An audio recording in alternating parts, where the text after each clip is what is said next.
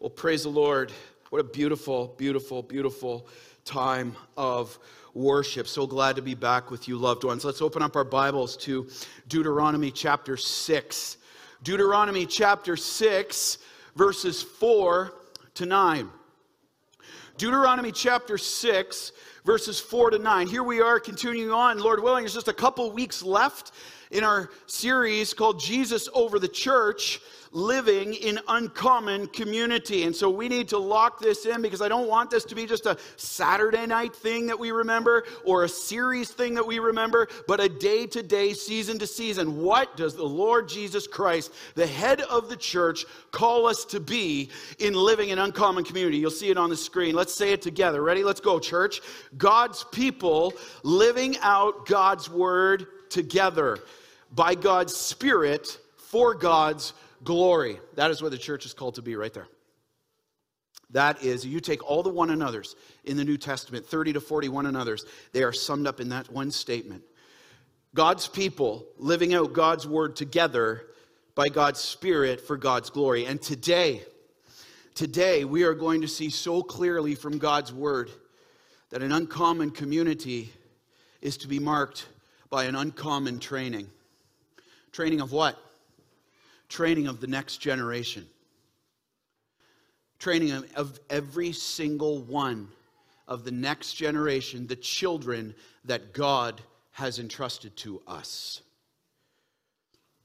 Hey, children, kids, hands up, hands up, just show you're here. Look at this, look at this.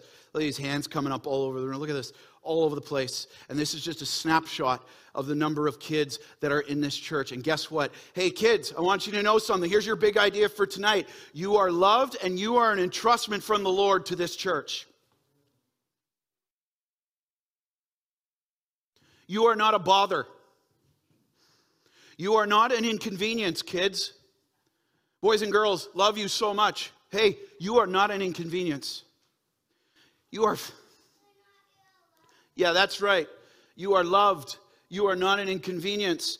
You are fearfully and wonderfully made, little man, by a God who loves you and who calls us to uphold the sanctity of life. Amen? And He's got a special purpose for you. And it's our mission that God has mandated to give us to declare to you and the rest of the coming generation the glorious deeds of the Lord, that you would set your hope in God. Amen? That's it, church. That's the calling. Don't believe me? Psalm 127, verse 3 says, Children are a heritage from the Lord. What's that? A blessing from the Lord, an entrustment from the Lord. Whether they're your kids biologically or you're in the church where there is children, we are a family. The Hope Ottawa is the family of God, and every single one of these children entrusted to this church is an entrustment to you if you are a part of it. And me. Children are a heritage from the Lord. Hey, parents, let's make no mistake. Let's get one thing clear. Parents love you so much. I need to hear this every single day. Listen, uh, you are the primary disciples of your children. You have been given that mission before God that you are to bring up your children in the training and instruction of the Lord as their primary disciples. You cannot offshoot that to the church and, and, and escape that responsibility. No question.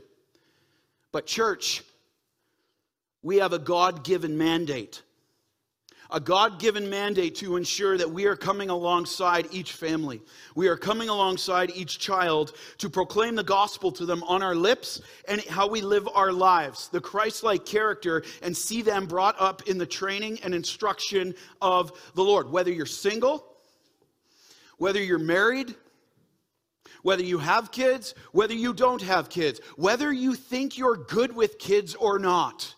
Hey, listen, if you are saved in Jesus Christ, here's the reality we need to understand and stop making excuses of. If you are saved in Jesus Christ, you are called to disciple the next generation. Jesus is really good with kids. Can we all agree on that? Praise the Lord. Jesus is really good with kids. And guess what? If you are saved in Him, He lives in you. So, none of this, I can't serve in kids' ministry. I can't disciple kids. I'm just not really good with them. He's good with them. Show up. Can we just dispense with the excuses? And then we'll start to be able to hear from God's word rightly. Love you so much, church. Because here's what we need to understand, you'll see it on the screen. Children's discipleship is a community effort. The training of children is a community effort. And here's the truth. You say, okay, well, that's great. We'll start when we have Hope Kids ministry starting again. Hey, look around you. Hope Kids is in full swing. It may not be in a separate offshoot ministry downstairs somewhere in classrooms being taught that. It's happening right here. Hope Kids Ministry is in full swing. It's not, well, I'll wait till I start up during the service. Listen, right now it's in full swing. Hey, hey, how about babysitting for parents who have kids? About offering to babysit and not just sit there and take your phone and be like, okay, kids, go to bed. I'm just going to scroll away. But taking that opportunity to say, hey, what's God teaching me these days? Can I tell you what I'm learning in my devotions? Hope Kids is in full swing, hanging out with kids praying with kids. You know, I love my, chil- my children come after literally, I think it's been every single Saturday night for the two months since we started meeting here. There's one young man in particular who will remain nameless, but he goes downstairs and he plays dodgeball and gets rocked in the head, and he's there, and they're like, man, that guy's incredible. Children can tell a phony. And they're like, I just, I just love hanging out with him. Like, he just shows me, literally, he shows me Jesus.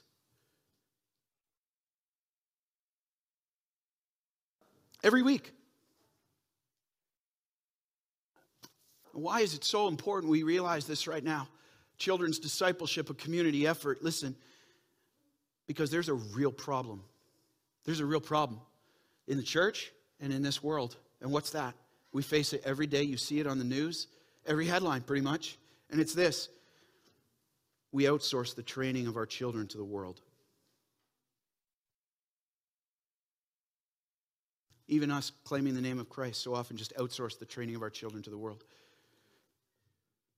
And so easily, so easily buy into this culture's idea of what a good childhood should entail. Make the things of this world a priority over the church.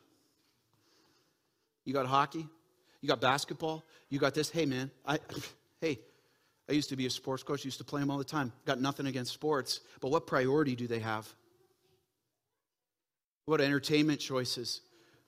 What about all this? See, we've bought into this idea of what good childhood really means. Sign them up for everything. Do this. Just keep, even if it means they stay out of church. That's not from the Lord. You see, often the training of our children in and outside of the church, in our homes, looks so common to the rest of the world as we allow children that God has entrusted to us to be trained in what the world says they should give attention to, time to, efforts to, priority to, and affections to. Hey, Hope Ottawa, love you so much. Get eyes up here. What about what Christ calls us to teach them? What about, what about his priority? What about that? Where's that on the priority list? And what's the result of this? Well, you see it, loved ones, you see it all around us. The results are devastating. We are now growing up in an age, living in an age where children are confused and deceived increasingly. Morals are suffering, and these children, increasingly in droves, are turning away from God because of it. And parents, I just hope, and church, I hope this is such an encouraging message. You say, man, but you don't understand the good news of the gospel until you realize what we're up against and the bad news of when we turn away from it. And I hope this is so encouraging for you because it's so easy to look at the news. It's so easy to hear the stats and all this stuff, see what's happening, and be so intimidated and fearful, isn't it? Let's just be honest. So intimidated, so fearful. What's going to happen to my family? What's going to happen to my children? Hey, hey, as we see this secularism and, and relativism invading our homes, the church, and our culture. Hey, can I just encourage you with this, so loved ones? Hey, ready? Ready? Here's some great news tonight. Hey, kids, you ready for some great news? Say yes if you're ready. Uh huh. Yeah, here we go. Ready? Jesus has an incredible plan for your discipleship. And it is a plan that will stand true no matter what comes against it. Why? Because it's based on the authority of God's word. And Jesus has given us the uncommon blueprint for the training and instruction of children that will endure no matter what comes against it and he will he promises to bless it and use it for his glory but here's the big idea we're about to unpack ready see it on the screen write it down the people of god must diligently train their children in god Lock that on your hearts, loved ones, straight from God's word. The people of God must, it's not an option, must diligently train their children in God. If I could sum it up, I'd say this We cannot be silent. I'll say it again. We cannot be silent, church. And so, here in our text today, we're going to see three truths that we must increasingly grow in and commit to with fervency and faith and love and conviction and courage in Christ's power if we are to be faithful in the God given mission and training up the next generation to know Him. You ready to go? Let's stand to honor the authority of God's word. Deuteronomy chapter 6, verses 4 to 9. Deuteronomy 6, verses 4 to 9. Let's read this together. Hear, O Israel, the Lord our God, the Lord is one. You shall love the Lord your God with all your heart and with all your soul and with all your might. And these words that I command you today shall be on your heart. You shall teach them diligently to your children and shall talk of them when you sit in your house and when you walk by the way and when you lie down and when you rise. You shall bind them as a sign on your hand and they shall be as frontlets between your eyes. You shall write them on the doorposts of your house and on your gates. Hear the word of the Lord. All God's people said, Amen. You may be seated. You may be seated. Well, the first thing we see here in verse 4 is this to train up children in the Lord, the church must be a community that declares one thing there's only one God it serves. There's only one God it serves. See, our allegiance is to be to God alone. Here's the question confronting you and I today individually, as families, as the body of Christ, what's taking his place? Where's your allegiance divided? Where is it divided? Let's get our context. It's been almost 40 years since Israel left Egypt, crossing the Red Sea. And all the first generation, with the exception of Caleb, Joshua, and Moses, has died. And Jerusalem, Israel, is, is encamped on the east side of the Jordan River. You'll see a pic here on the plains of Moab on a place called Shittim. So they're on the east side. They're just about to cross. They can literally see the promised land. They can smell it. 40 years of wandering, and now here they are, poised to enter the promised land. And the book of Deuteronomy, we have to understand this, loved ones. The book of Deuteronomy takes place during the last few weeks of Moses' life. Moses, as you recall, wasn't going to enter the promised land. And the book of Deuteronomy is a series of sermons or speeches that have been put together that Moses is giving to the people before he dies. Remember in John 13, going through the Gospel of John this past year, we looked at Jesus' farewell discourse in the upper room. Well, this is Moses' farewell discourse right here. The book of Deuteronomy. Now, if you were about to leave people, people that you love very much, never see them again on earth. Would you want to waste time in conversation talking about things that didn't matter? It's like the last conversation you're ever going to have with them. What would you say? What would you say? The most important thing you could. I want to leave you with the most important thing, the greatest truth that I can give you. And this is what Moses is doing here. This is why Deuteronomy, the focus of it, is to give God's law to the new generation. The old generation got it on Mount Sinai. Now the new generation is getting it at Shittim. And Moses' purpose is to lay out God's implications and commands for the people as they enter the land that he promised to give them. What's that? The land of Canaan. And they were words, Deuteronomy is filled with words of both warning and wisdom. And through them, God tells what he's promising to bless and build their nation through. Individually, as families, as a whole if they would do them. If I could sum up the book of Deuteronomy, what Moses is saying here is this if the people stayed faithful to the Lord in these things, he would not only bless and build the nation in their own generation, but in the generations to come. Can't stop this. You can't stop this. That's good news for us today. They had a responsibility to teach the word to the coming generations. And so this part of the text, verses 4 to 9, is called the Shema. Can you say that with me? Shema. There's some Hebrew for you. Shema means to hear. All right, and it is part of, even to this day, the Jewish confession of faith that the community of the Jews recites twice per day. And what does it do? Why do they do this? Because it makes clear the command that it is a priority for the community, the community of God's people to have in training up the next generation. So look how Moses starts this, verse 4. Go back to the text. He says this Hear, O Israel, the Lord our God, the Lord is one. Now, notice something right off the top. He says, Hear, O Israel. He doesn't say, Hear, O parents. He doesn't say, he, just hear those who have kids. What's he doing? He's addressing the community, the nation. Hear, O Israel. The word hear there, if you circle it, it means listen to or pay attention to this. This is how he kicks it off to this truth that will set the foundation and trajectory for all else that is about to follow. Pay attention to this truth. And what is the truth? It is this the Lord. Look at the text. The Lord that is all capitals, L O R D. Every time you see that, that's Yahweh, one of the highest names for God. Yahweh, your God, is one. What does he mean by that? It is a declaration of allegiance Moses makes here. Allegiance that declares there is only one God and Yahweh is him. There's only one. And Yahweh is him. And he says, He is to be the object of your wholehearted and undivided worship, allegiance, and devotion.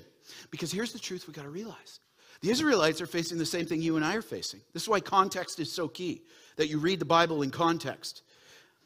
Because the Israelites, remember, they're about to enter the land of Canaan, where they would be tempted to worship false gods the Canaanites had made for themselves. They're about to be confronted with a whole slew 10,000 foreign gods that they're going to be tempted to worship. And so they're going to be tempted with this whole what's called polytheism that I can worship the true God, but I can also worship all these other gods Baal, Asherah, you name it. I can worship them and worship God. It doesn't work that way. Moses says the Lord is one, there's one God. It's not this divine buffet of you can have it your way, worship who's convenient when it suits what you want.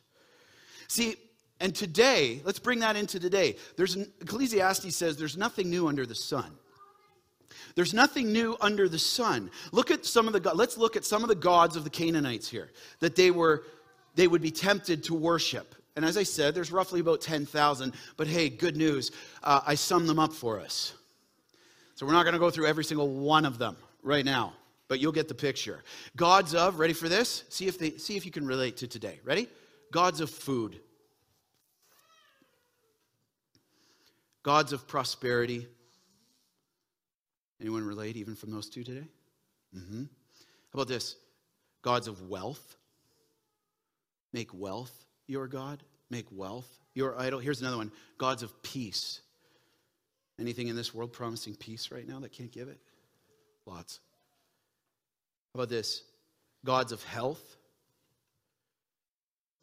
gods of fertility and sex. Think that's pretty rampant in our culture today? Uh huh. Gods of fertility and sex, gods of protection and security, gods of love and relationship, gods of position and success. If you worship this, you'll get the success and position that you want. You think that's around today? Gods of strength, gods of comfort. Hey, hey, just look around, loved ones. Are we not tempted day in and day out, moment by moment, to give our allegiance to these same small g gods? Every day. The marketplace thrives on us giving into that and what it sells.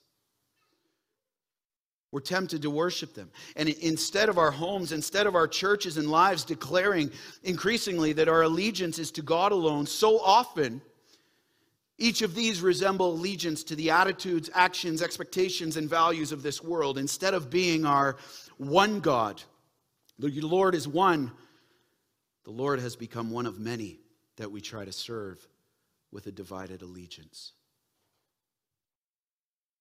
I can serve God yeah, I'll serve God when it's convenient here, but I'm going to serve my position and status and put God on hold while I go chasing this for a while. Hey, I'm a student, and don't you know, Pastor Ray, I have exams. So during exam period, I don't open my Bible and keep my quiet time uh, a priority because, man, those textbooks need to get the worship.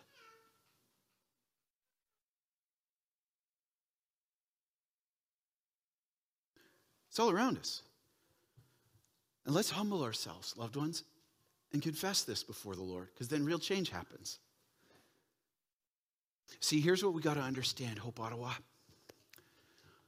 What you and I put first. Hey, kids, kids, eyes up here, eyes up here. Love seeing you. Look at this. There they are. There they are. Uh huh. Yeah, come on.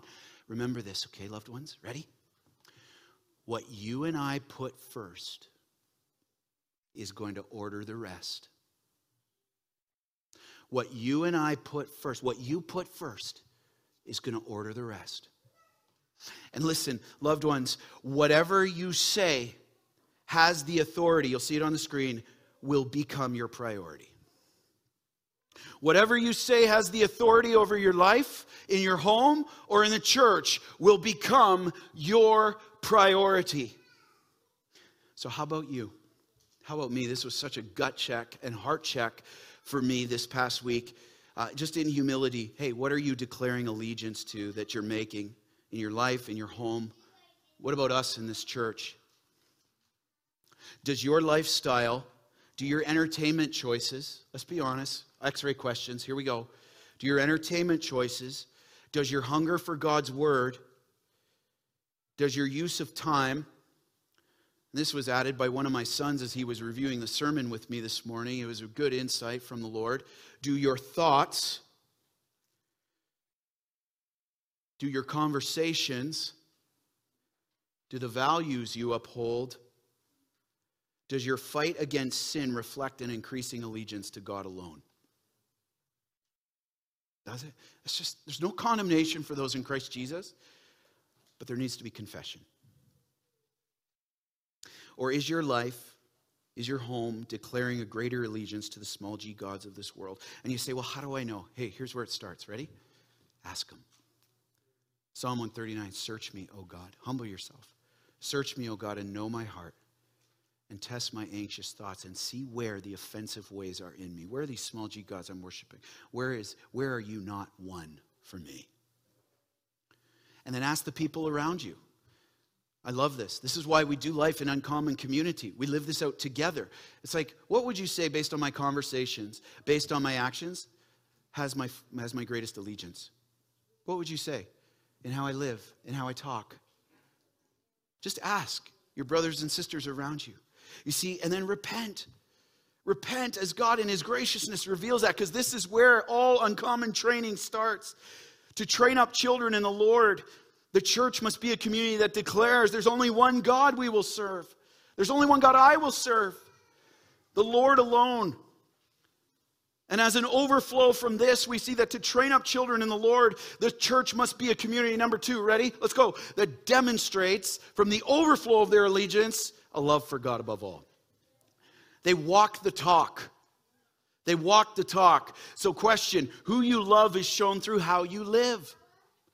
Who you love is shown through how you live. Who does your life show you love the most? Who does your life, who does mine show we love the most? Look at verse 5. Keep going. Verse 5, back to the text. Moses goes on to say, Command, you shall love the Lord your God with all your heart and with all your soul and with all your might. See, after reminding the people that their allegiance must be to God alone, Moses gives them, I love this, God's central command that all others hang or depend upon. Now, that's significant because there's 613 other commands in the Old Testament law. given. And they all hang upon this one, as Matthew 22 37 says. And what is it? What's the law? Just look at the text. To love the Lord with all their heart, soul, and might. Now, recall from when we did our sermon on Matthew 22 not too long ago, the Great Commandment, it means this our complete and total well being. means all of us, every part, all we are and all we have. And let's break this down. Okay, let's just break down. Who we love is shown through how we live. Okay, ready? Ready? Humble ourselves. That means every thought, every thought we're thinking, maybe even right now, when no one else is around you and you're on the computer, every thought we have, every feeling we have, every desire, every part of our identity, and all that we are heart, soul, mind, strength, everything we do. Here we go. In every second of our lives. Everything upon which our heart is set and our mind is captivated by, here's what this means, will be an increasing expression of our love for God and we'll love nothing else more than Him. Hey, question, question. How's it going? Anyone else struggling with this? Maybe just me? Anyone else? Yeah, thanks, guys. Appreciate that. There it is. That's right. And let's be honest every single one of us is. Every single. Is anyone feeling the need for a Savior right about now? Anyone? Anyone? Man, Jesus is awesome, huh? Jesus is awesome. But how's that going? And then look at six. So if it's to be the expression of love, then look at six. And these words that I command you today shall be, there's the command, the word of God shall be on your heart. See, Moses tells them that this love for God, here it is, is fueled by having his word on our heart. One of the number one indicators of someone growing in their love for the Lord is they grow in love for his word. Every time. That's what God wants. Of course, he's going to lead you there. See, the Hebrew word or the Hebrew term there means word on their heart means it is to be perpetually, not just five minutes in the morning and then I kind of silo God off for the rest of the day and then I go do what I want to do. The word of God is to be perpetually on our minds, studying it, knowing it, meditating upon it, understanding it, and promptly obeying it not just being a hearer of the word, but a doer, promptly obeying it in his power. And you see what happens? This fuels a love for the Lord in our lives.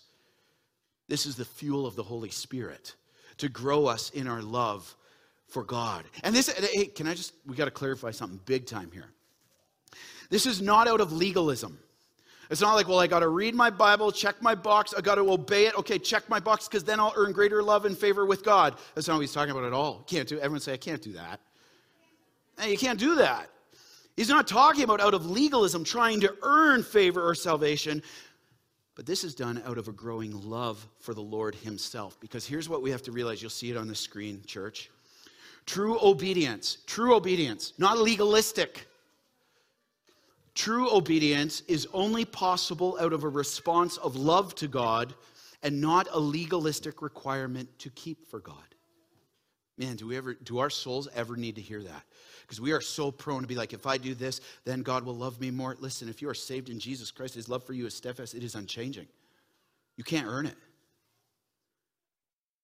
It's only, true obedience is only possible out of a response of love, not a legalistic requirement. See, a growing love for God, here's what it does. Look at this, how it sums up our series so beautifully. A growing love for God keeps you growing in a love for His Word and obedience to it. How? Watch this, watch this. This is so beautiful. Watch this. A love for God compels us to cling to God's Word and live with, ready? Heard this before? Uncommon endurance. Stirring one another up to love and good deeds a growing love for the Lord, a clinging to His word, leads us to a greater common endurance, not forsaking to meet together as He commands us to. Uncommon endurance. And what else does it lead to? An uncommon focus. A clinging to God's word, a greater love for the Lord, constantly, increasingly fixes our eyes on Jesus and not the garbage of this world around us. That it tries to feed us, the distractions, the deception. It focuses our eyes on Jesus as we increasingly live with an eternal perspective Here's what else it does a love for God compels us to cling to God's word and live with, ready? An uncommon humility. Man, when we are clinging to God's word, when we are growing in our love for the Lord, we increasingly say, Lord, your kingdom come, my kingdom go. There's a sign. Increasing humility. Growing in love for the Lord, you're going to grow in love for humility. Living in it. Here's another one. Ready? Growing in love for the Lord, clinging to his word means we live with an increasingly uncommon devotion. A devotion to the things of the Lord, remembering the gospel, clinging devoted to prayer. And a growing love for the Lord is showing a growing love for prayer. Scripture fed, spirit led the fellowship of the saints, a devotion to that is out of overflow of a growing love for the Lord. Here's another one. Ready? Love for God compels us to cling to God's word and live with uncommon character. Man, I want to be more like Jesus. I don't want to be harsh with people anymore. I don't want to be harsh with my wife and selfish. I don't want to seek some personal agenda. I want the filth of this world to get out, and I want to grow in the gentleness and compassion and love and forgiveness and joy and humility of my Savior. You long for those spiritual fruits. It's an indication of a growing love for the Lord. The things of this world, they just grow strangely dim and distasteful. Here's another one. A love for God compels us to cling to God's word. And when God's word is on our heart, here's what, here's what happens an increasing uncommon speech. A speech of graciousness, not condemnation. A speech used to build people up, not to tear them down, not to corrupt, not to gossip, not to slander, not to listen to it, but to speak the truth in love with grace. And what does it also lead to? Here it is a love for God, when God's word is on our heart, leads to an increasing fervency for uncommon training of the next generation. Acts 4:20. I love the disciples. They say we can't help but speak of what we've seen and heard. There's a growing love for the Lord on display. Can't keep it to ourselves. We have to share it to the coming generation. It's a question. Who you love is shown through how you live. Let's ask again, church. Let's humble ourselves before the Lord.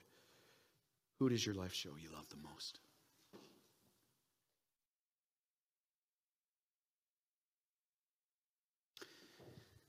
Because here's the truth why this is so important verses 5 and 6. You'll see it on the screen. Write this down. This is super important. The greatest thing the next generation needs from you, needs from me, needs from us as a church, is your growing love for the Lord. Greatest thing is your growing love for the Lord, your growing love for His Word, to have those commandments on your heart and increasingly living them out in His power for His glory. Dad, mom, moms, grandmas, grandpas here. Hey, love you so much. You've got a big role. I've got a big role. Church family, we've got a big role in this. And I will say this the greatest thing the next generation needs from us is not our money. It is not all the sugar we can fill them up with and then send them back to their parents. It's not that. They may like that. In fact, they probably will. But it's not the greatest thing they need. It's not the trips. It's your growing love for the Lord seeing you prioritize what He prioritizes and to see it on display. Not faking it, but a genuine love for Him. And I want to also say to those of you in the church here, and you may think, well, you know, I kind of raised my kids. I'm kind of done. We'll pass that on to the next. Remember this truth. If you're not dead, God's not done. Let's go. Because it's so easy to just hang back. Mm-mm. If you're not dead, God's not done. See, this is the root of discipleship through demonstration. And the truth is, as has been made very clear, we cannot do it without the power of Jesus Christ in us and through us. This is why he says, Abide. Keep this on your heart. Abide in me moment by moment in prayer, in the word, in obedience. Abide, and I will empower you and equip you with it, all that you will need for what I am asking of you. And so, our greatest prayer, one of our greatest prayers, loved ones, we could ever pray day after day is this Lord, help me to love you more today. Lord, help me to love you more than my pride, than my position, than my sin, than my status, than my preferences, than even my family. Lord, help me to love you more. And can I just encourage you? I was going through this, reading this text this week, and I'm just feeling like, oh man, do I ever blow it? Anyone else, you look at this past week and you're like, yeah, I blew it. Anyone? Yeah, I blew it too. Hey, um, I want to encourage you with this, as I was encouraged when you blow it. Hey, eyes up here. Loved ones, it's not about perfection, it's about perseverance and the power of the Spirit. I'll say it again. It's not about perfection, but about perseverance in Christ's power. And when you blow it, when I blow it, as we will, listen, and the enemy comes in. By the way, did you know, did you know the only one more passionate about children than the devil is Jesus? And so the devil will chirp away to try to get you to not step into this that he called that Jesus calls us to.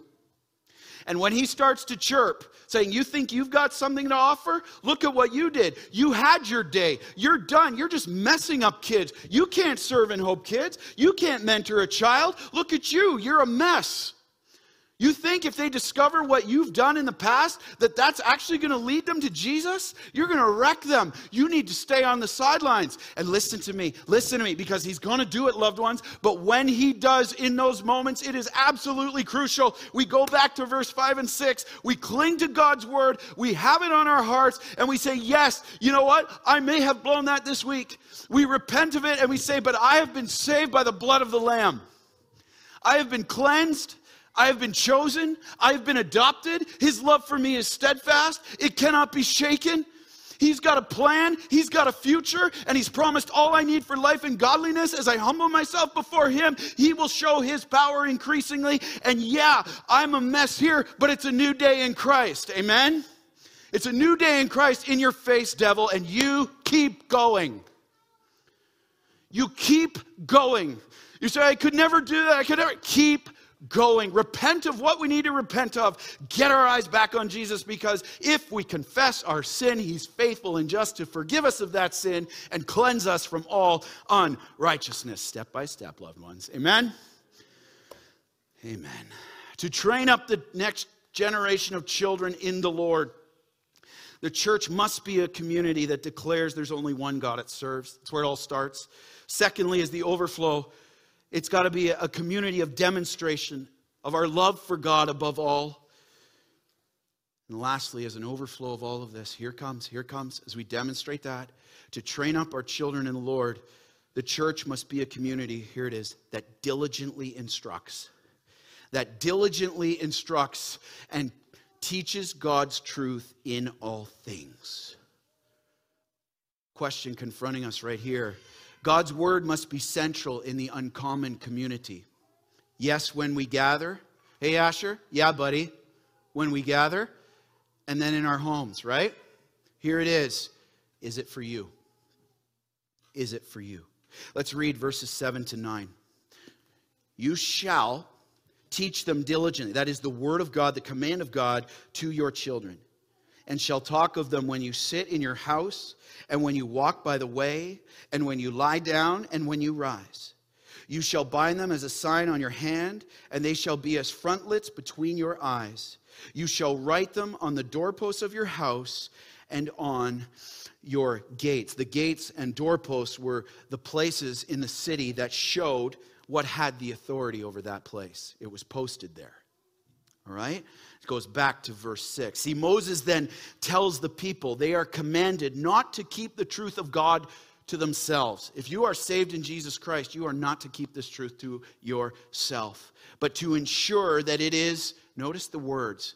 Whenever the Holy Spirit, when you see something, it just kind of pops out at you about how he describes, you got to stop and think. That's a pause and be like, why did he choose that word? Out of everything he could have. He didn't say, You just must teach your word. How, how, go back to the text. How does he say we're to teach them? You shall teach them diligently. We are to diligently teach our children. You know what the word diligently means there? It means to sharpen. The picture is of sharpening a weapon or a blade. You'll see it on the screen. That's what it means. To sharpen. Teach diligently, sharpening them as a weapon or a blade or a tool, not half hearted teaching. Ah, maybe we'll get to God's word when we get around it. We'll just watch a movie first. No, not half hearted it's not when I get around to it. It means to teach God's word clearly, precisely, carefully, intentionally, not haphazardly or flippantly to the next generation. And this is what you start to see why verses 4 to 6 make sense now. You and I have to have something going on with Jesus if we're going to be able to do this. It's not going to happen otherwise. See, you can't, because here's the truth, loved ones, you can't teach what you don't know. And you can't lead where you don't go. You can't lead your children to a greater love for the Lord if you're not growing in that. You can, you can, you can lead in a place you've never been to. Just ask Moses and Joshua that. You can't lead where you're not going. See, and how do we do this? See, because this can be, you know, the vast majority of stats I think it's 85% of families in the church say, yes, we are the prime, we agree, we're the primary disciples of our children. But you know what? 65% of that 85% have no idea how to do it. According to the latest Barna stats of this. Now, watch this. How does he do it? God tells us right here. Watch, dive in. Let's go. How do we do this? Moses tells them they are to be doing this. He tells them they are to be diligent in making it an intentional part of everyday life an intentional part to develop a biblical worldview for the next generation. To be able to have them see the news, see the movie, have the conversation, but see it through the lens of God, through His Word. It's a biblical worldview. It is the call to, I love this description, to develop an intentional climate of conversation. So it's not like, okay, when they get to be, uh, you know, 12 and we'll have the sex talk. No. You've developed the intentional climate of conversation. You've been having talks leading to that all along. Piece by piece. It's not one and done. It's an intentional part of everyday life. And how do we do this? Well, just read the text. Let's walk. You shall teach them diligently to your, children, B, right here, and shall talk of them when you sit in your house. That means when you sit in your home. When you when you sit in the church here. You know, when you get in your vans, parents, after the service, and instead of just putting the DVD player down saying, What's something that stood out for you from church today? You know what stood out for me? Having those conversations Developing the biblical worldview that, that God's word is not confined to a church building, it's in the car, it's on the way to soccer practice, it's in the schoolyard, it's all over the place. A climate of conversation around the dinner table, and you open God's word. And here, here, I love our Hope Kids ministry that we have. I love it. And one of the big things that we have right now online is there's new episodes of, of a Connect HQ discipleship video walking through different aspects of God's word. Those questions, discipleship questions that we want to give you to help disciple your kids with, they go through. Victoria and I go through those every week, every single week, making sure they're exalting Jesus Christ. Your kids are getting the gospel, they're understanding how to read the Bible in context, and to give you a tool to be able to help equip them and equip you. Don't forsake it. It's every day. Plug in Connect HQ and start walking through it together. It's when you're in your living room, when you're talking about their day. You know, how's your day going? Well, it's really good. Well, what happened on the schoolyard today? Well, that's that guy said something mean. Oh, how did that make you feel? And start walking. You know how Jesus views you, you're regardless of that conversation? Do you know, you know what God has to say about this? Do you know how how beautiful it is that when we give our lives to Jesus Christ, He gives us power to overcome evil with good, and that He'll use it to draw others to it. This is just climate of conversation, loved ones. When you go, when you walk when you sit down and you talk with them, when you sit in your house, how, how, the, how the gospel speaks to the situation they're facing at school with their friends, and you pray with them. Hey, here's another one. When, you have, when you're watching a movie, I love family movie nights. I love family movie nights. We just had one last night. Love it. First Christmas movie of the year. Uh huh. Right, right, yeah, yeah, tis the season. Come on. So here's the thing, though. Here's the thing love family movie nights. But when you're watching a movie and you see something that doesn't line up with God's word, you might think, oh, my kids will think I'm so uncool. Take the remote, hit pause, and be like, okay, guys, this is, this is what we do. Okay, guys, you know what? What isn't lining up there? You know, I remember watching this one movie, which shall remain nameless, and, and we're watching it with our fam, a kids movie, and uh, I'm like, here's something. I'm like, click the button. Hey guys, why is it that they say a life of a bee is of greatest, just the same value as the life of a human? Is that what God says? No. Why not? And we talk through it. Okay, let's keep going. It's just the climate of conversation. No, that's not right. No, no, no, no. We're filtering what we're hearing through a biblical lens. This is just training with the everyday stuff that we do. And you may say, well, how can even that, how can that make such a difference with the onslaught of culture? Hey, remember this. I love how Martin Luther said this. The word of God is a lion. Just let it out of the cage and it'll fend for itself.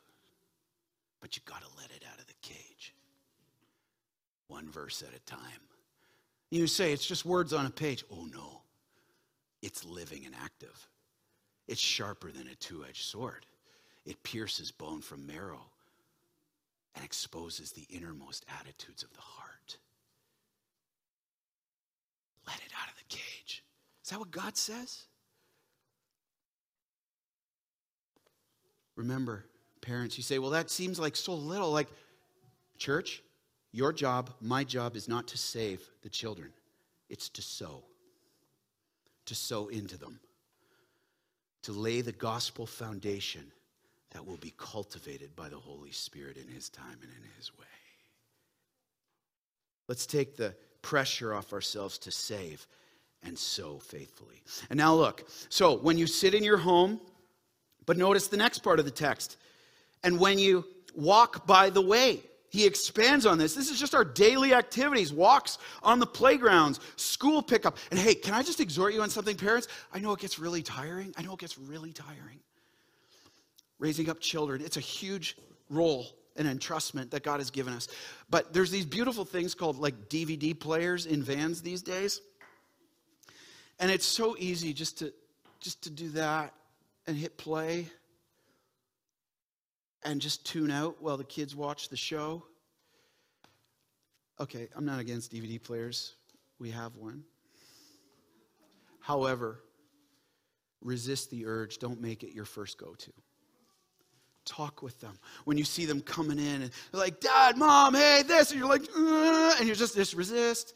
Just wait, press in, have the conversation. How's your day? Trips to the store, on the vacation, when you're babysitting, when you're sitting with kids in church. Just have the conversation. Biblical worldview. Here's another one. Notice the text when you lie down and when you rise. That's just the first part and the last part of the day. It's just Hebrew for symbolic of every moment of the day taking each moment to instruct them in having a biblical worldview and how God's word speaks to literally everything in their lives. You say, really does it? Yes, it does. Literally everything they have and will go through, God's word speaks to. But you can't teach what you don't know. But you have to trust that what God is doing in their lives, He's leading you, He's chosen you to instruct him, instruct them from his word. See, here's the thing we have to understand. It's never just another moment. It's never just another car ride. It's never just another trip to the grocery store.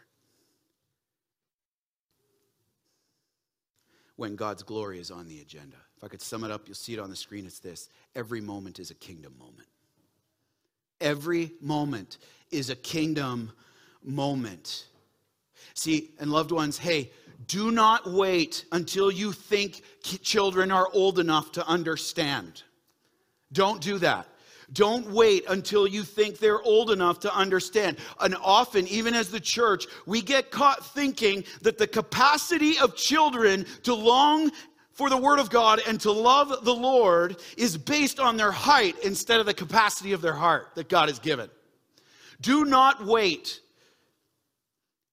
They have the same eternal longing put in their hearts, Ecclesiastes 3:11 as you and I do the same one. There is no junior Holy Spirit. And I love how I love how Charles Haddon Spurgeon put this. You'll see it on the screen. He says, "Begin early to teach, for children begin early to sin." Why would you and I wait 5 years to let sin cultivate itself before we open God's word with children? Why? Children begin early to sin. Would you agree? Therefore, we must begin early to teach. To teach. And I love verse 8. Moses tells the people that what they must do to ensure they're ready for these opportunities. He says that we are to instruct our children by doing what with God's word? Notice the text binding God's word to ourselves and having it on hand. That means ready to use. Hey, hey, question. Look at our smartphone here. Right here.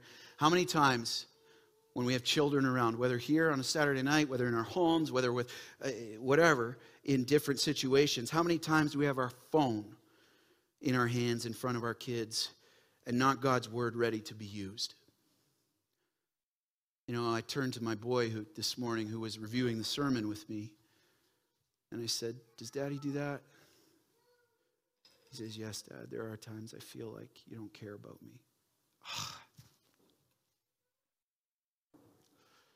I had to repent. There's no condemnation from that, but I don't want my kids thinking they're less valuable than a smartphone.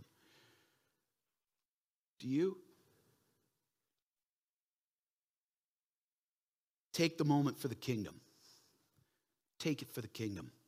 Every moment's a kingdom moment. And have God's word ready to use on our minds in a place of perpetual remembrance from our time we spent. That's the frontlets. It's called phylacteries. Even today, you'll see Jewish people with boxes of scripture verses. This is one of them on the front of their eye, in the front of their foreheads.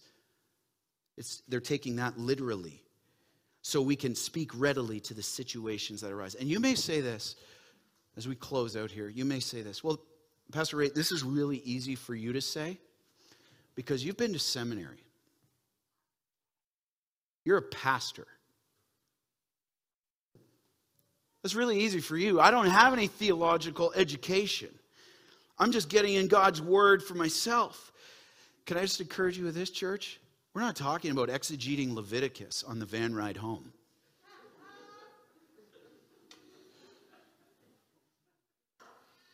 Like, honestly, we're not talking about putting your kids to bed and running through the Romans road with them. Some of you are like, what's that? I get it. That's why we're not talking about it. All right? But here's the reality. We're talking like this. Ready? Here's, here's some encouraging illustrations for us. You're on a walk with them, and you see a bird. And you say, hey, kids, look, there's a bird. Do you know who made the bird? Do you know that in Matthew 6, Jesus says, he provides for those sparrows, and they don't think about storing up for the way or where their next meal's coming from, but He makes sure they're provided for. And how much more does He love you and will provide for all of your needs? As He said, My God will provide for all your needs according to His glorious riches in Christ Jesus, Philippians 4:19, through the gospel. Isn't that awesome? Look at the birds. Why would we be anxious about anything? Or this one, or this one, one of my favorites. You're walking along, you're walking along, you're with your kids, whatever, and you look up in the sky and you just see clouds. I used to be a science teacher, so I love studying clouds. Love clouds. And so we get up there and we're walking the street, and I'm like, hey guys, did you know the book of Nahum says that the clouds are the dust of God's feet? Awesome. That's awesome. Look at, look at all the dust he's kicking up. And then, or, or it just gets, it gets even better. You can say, I was out there in, in, in, our, in our driveway the other day with our binoculars with two of my boys at night.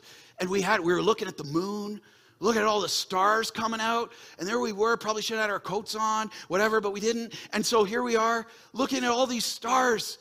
And I said, guys, it's magnificent. Isaiah 40, 26, that God calls them all out by name and holds them in place that not one is missing. How awesome is our God? Biblical worldview. Or you could say this, you know, there's even a baby being delivered in our church, in our one of our families in our church, like right now. So cool. We're preaching on this right now. There's a baby being delivered, one of the couples in our church, literally right now. And it's like, it's like, hey, why do we value children so much? Because of the sanctity of life. They are fearfully and wonderfully made, and so are you. Climate of conversation. Super, here, and I want to encourage you with this. Supernatural acts of God begin with ordinary acts of obedience. I'll say it again. so important. We got to think, oh, I got to have the right words. Supernatural acts of God begin with ordinary acts of obedience in His power. Let the lion out of the cage and it'll fend for itself. God's word must be central in the uncommon community. Is it for you in your life, in your home, in this church? The church is to be a place of diligent instruction of God's word. What is your next step to having it be? Praying for these kids. We're about to do that. Praying for these children. Investing in them. Even tonight, when you see the kids running around, don't just kind of meander past them as if they're a bother. Just like this get down. Get down. How are you? How can I pray for you? How can I pray for you? Get down with them, talk with them. Diligent instruction, mentoring, serving in Hope Kids. Serve and Hope Kids, sign up to serve because here's the thing we need to be clear on. If we give our children to the world, don't be surprised when they look like it.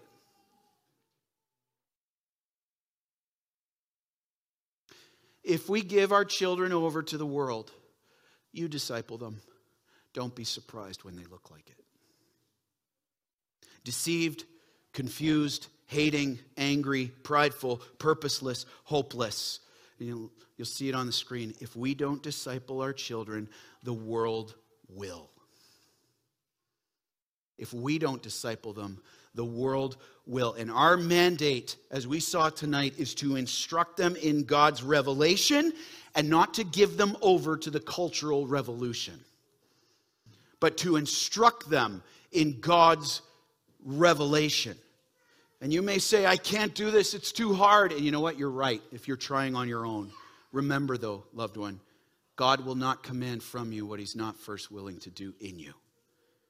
And He sent us His only Son, Jesus Christ, who came to earth, fully God, fully man, and fulfilled. Just look at our outline tonight. That's Jesus. He lived a life of perfect allegiance to God the Father. He displayed a perfect love for Him at all times and he diligently instructed the truth about him. And he died on the cross to pay the penalty for our sin and rose again three days later, so that all who repent of their sin and confess him alone as Lord and Savior will have forgiveness of sin, be saved from eternity in hell, and given eternal life with him, and will be given the power, love, wisdom, strength, and grace now to live faithfully for him when we draw near to him and call on his name. This is the glorious truth of the gospel that will not fail. Amen? So here's, here's how we're going to respond tonight two ways. The first one is we're going to go to a time of corporate prayer for our children. Corporate prayer for children, corporate prayer for families, corporate prayer for us as a church that we would take this call seriously and not just nod our heads in agreement and then walk out the door and nothing changes. And the second thing is this loved ones, will, will you stand with this church to train up the next generation in the deeds of the Lord? Will you hear the mandate of Jesus Christ? There's a sign up sheet right out those doors. Victoria is right there. Hope Kids needs people to step in and see this mandate fulfilled. Even if you're already serving in another ministry, when you get before the Lord and before you leave tonight, just hear the call of God. Sign up on there. Just put your name, email, phone number, and we'll just be in touch. Don't worry about anything else at this point. Just say, I'm willing to stand. I'm willing to take that step. Those who aren't serving right now, this is the call out. You've just heard it. This is our entrustment right there. And what happens here tonight is going to go a long way to what happens to Hope Kids in the new year. Will you hear the call of God and respond, or will we be silent? Let's get into groups, and we're going to take five minutes to pray and just call on the Lord. And let's repent of our apathy towards children, our complacency, and then let's ask God, right from our outline tonight, we're going to pray right through that. Ask God to train up a generation that fears his name. Amen? Let's go. Let's roll it. Next five.